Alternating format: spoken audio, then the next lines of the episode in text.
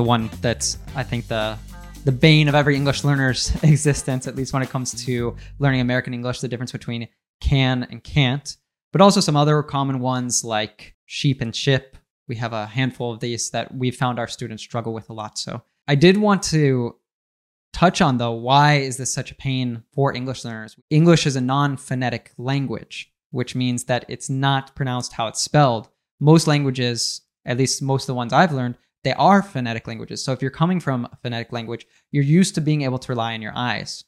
But the important thing that you grasp, if you take nothing else away from this lesson, is that English is a non phonetic language and you cannot trust your eyes. Our brains trick us to make us think that we heard a sound that wasn't actually the correct sound.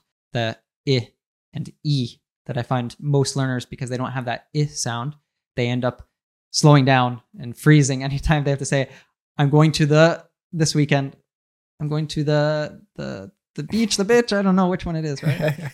or you get them saying it like a question. I'm going to the beach with that tone of uncertainty. I'm not sure what exactly. what I'm saying. I hope it's correct. So let's jump into one of the trickiest ones. This is can and can't. Why is this the bane of most English learners? Existence? Why is this a living nightmare? I think this is a particularly tricky one, especially in American English. I think in British English, it's easier to uh, tell the difference because in American English, we have can, the affirmative, and can't in the negative. In British English, it's a little bit uh, different because I think they say can't. I can't do it. So you hear the vowel there that changes. So it's easier to tell. But Sometimes in American English, it's hard to tell the difference between I can do it and I can't do it. In fact, in British English, you have to be careful not to confuse can't, the negative, with a bad word. I won't say that here, but if people are learning British English, you might want to look that up. I believe I've seen some videos on that. But that can't has this glottal T, which is the uh, uh, uh, getting cut off at the back of your throat. What I used to do with my students to practice a sound is a phrase that little kids will say if they make a mistake, if they drop a plate of food on the floor, for example, they go, uh oh. Uh oh. And it's this sound that's in between the two. Uh oh. So if you can do that, then you have the glottal T and you just need to apply that to other things like hat. Well, I'm, I'm saying that with a true T. Hat, cat, wouldn't, can't, shouldn't, so on.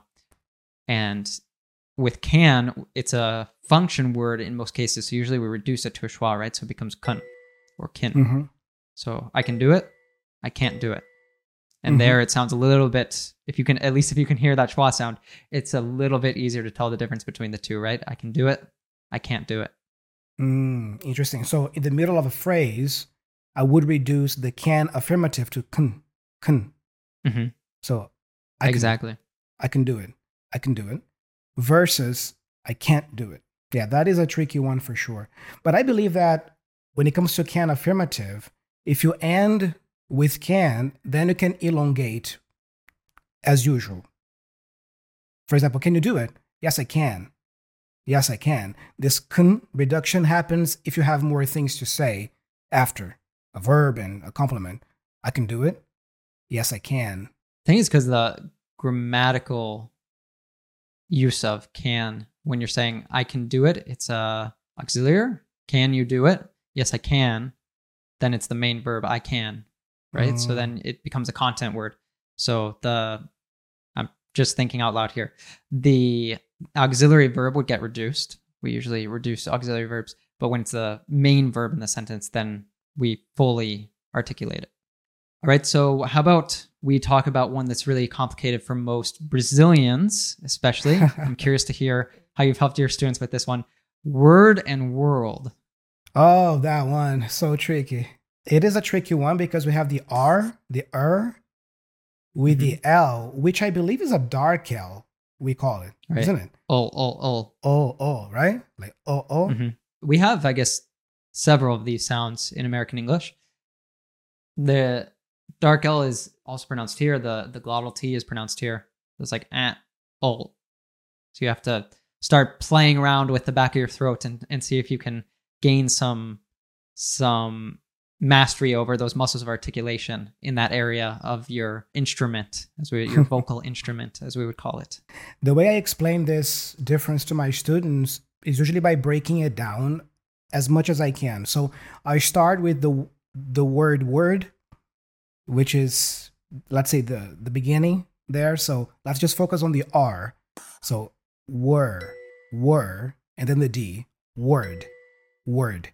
Now, if you want to talk about the, the planet, then there is the L there. So you start with the R again, were, were, you go into the R, er, and then you have to make the L sound, the O.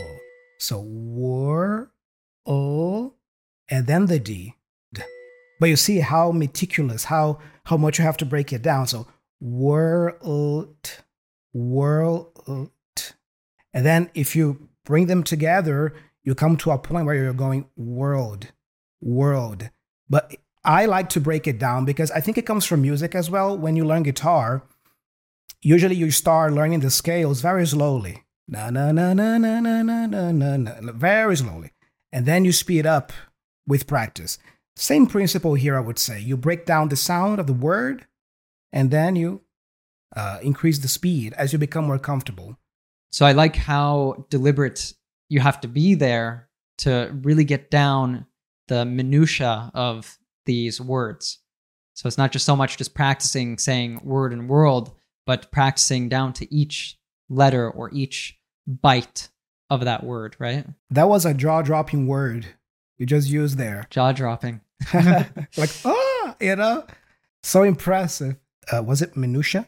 Minutia, the tiny details. I love that. you have to be nitpicky. That's another nice word that we can mm. use. You have to be meticulous about the details. There's also the question how willing are you to go through all this work to improve your pronunciation? Because mm. it is work.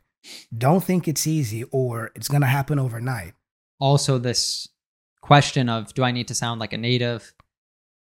For most people, it's not a good goal because it requires a lot of thorough, tough effort. We were using those at the beginning, right? and most learners, they can't prioritize the time to really dedicate to that, or they don't want to. They're not mm-hmm. willing to, as you said. So that's a question you should ask yourself. You want to sound like a native, that's great, but are you really willing to go through all the effort? Are you willing to make that mm-hmm. a priority in your life? And maybe the question is no, and that's that's fine. You don't need to sound like a native. You need to be comprehensible. People need to be able to understand you. And all this stuff we're talking about today, you don't need to pronounce these things perfectly, but you do need to be able to understand them. So it's really mm. worthwhile to practice these different minimal pairs that we are looking at, listening to them over and over and over again until you're really able to identify you're really able to hear each one of these sounds that's unique to English so that you don't confuse when you hear word and world. You know very clearly which word that person said. Great, Thiago. So we were talking about deliberate practice, which is when you're sitting down and you're drilling these different sounds. That's a really important part of the practice to get down the comprehension, get down the accuracy in your speaking. But the other part is also the fluency we we did another podcast all about this, didn't we? About accuracy and fluency. So that accuracy is really important to practice at home, but then you also need to go out into the world and practice your fluency. So something really cool that I could challenge you guys to do. Maybe you don't have your own private teacher or something, so we can play that role here by giving you some homework. Choose one of these sounds that's particularly a uh, pain in your neck and try to start doing some deliberate practice with it. Maybe spend a, a day that that's your focus to do the deliberate practice with that one. So let's say that it's that dark L sound. So you're going to do word and world. You're going to really try to get down being able to hear the difference and produce the difference between these two words. And then let's do the fluency practice of it. So go onto the Real Life English app. You can have a four to eight minute conversation with someone and challenge yourself to find an excuse to use these words in your conversation. And obviously, you don't want to be too in your head about am I getting exactly the right pronunciation here and so on. But in those those two moments that you're trying to use those words, make sure that you're getting the correct pronunciation down. A really great uh, part of this is it's like dancing, right? You can't you can practice dancing at home by yourself, but ultimately it takes two. Conversation is the same thing. So you want to be able to make sure that people are understanding you. All right. And that said, we wanted to honor one of our listeners and app users. We have our shout out of the day. All right, this one goes to M. Yusuf. And M. Yusuf says, I can't believe that I have made a video call with an unknown person. If you think you can speak, but you don't really go for it, I recommend you try this app and let it guide you. Thanks to the developers and all the organization. Aw, uh, yeah. Thanks so much, Yusuf, for taking the time to leave us a five star review in your app store. And you, dear listener, dear viewer, if you want us to shout you out, it's really simple. Give the app a try. Go practice your speaking. Go out there and actually put into practice all of the hard work that you're doing. Just like Yusuf said, you know, take the leap. Actually put yourself out there. And if you enjoy the experience, you can leave us a five star review and we might just shout you out as well. Ethan, quickly, what does it mean to take the leap? Take the leap means to do something that you can't think you can do that's going to be difficult, but you're going to try anyway. So it's stretching outside of your comfort zone. We could also say take the plunge, like when you jump into a cold body of water. All right, so a free way that you can support us if you are enjoying these lessons is by leaving us a five star review in your favorite podcast app. So that could be Apple Podcasts, Spotify, or anywhere else that has the capability for this. That's really great for us because it helps other people to discover and have a lot of fun and hopefully more effective ways that they can harness this podcast to improve their English. And if you're on YouTube, you can subscribe, hit the bell down below, and also give this video a like because, again, it helps us to reach more people. It helps YouTube know that you like these lessons and you want more of them. And remember that no matter what divides us, that which unites us is far greater. So we look forward to seeing you in the next lesson. One, two, three. Aww, yeah. Aw, oh, yeah, global citizens. I just want to tell you, in case you don't know, that this lesson was taken from the Real Life English podcast. However, it was just a clip from the full episode. If you want to access the full lesson and learn even more with us, make sure you download the Real Life app. See you there!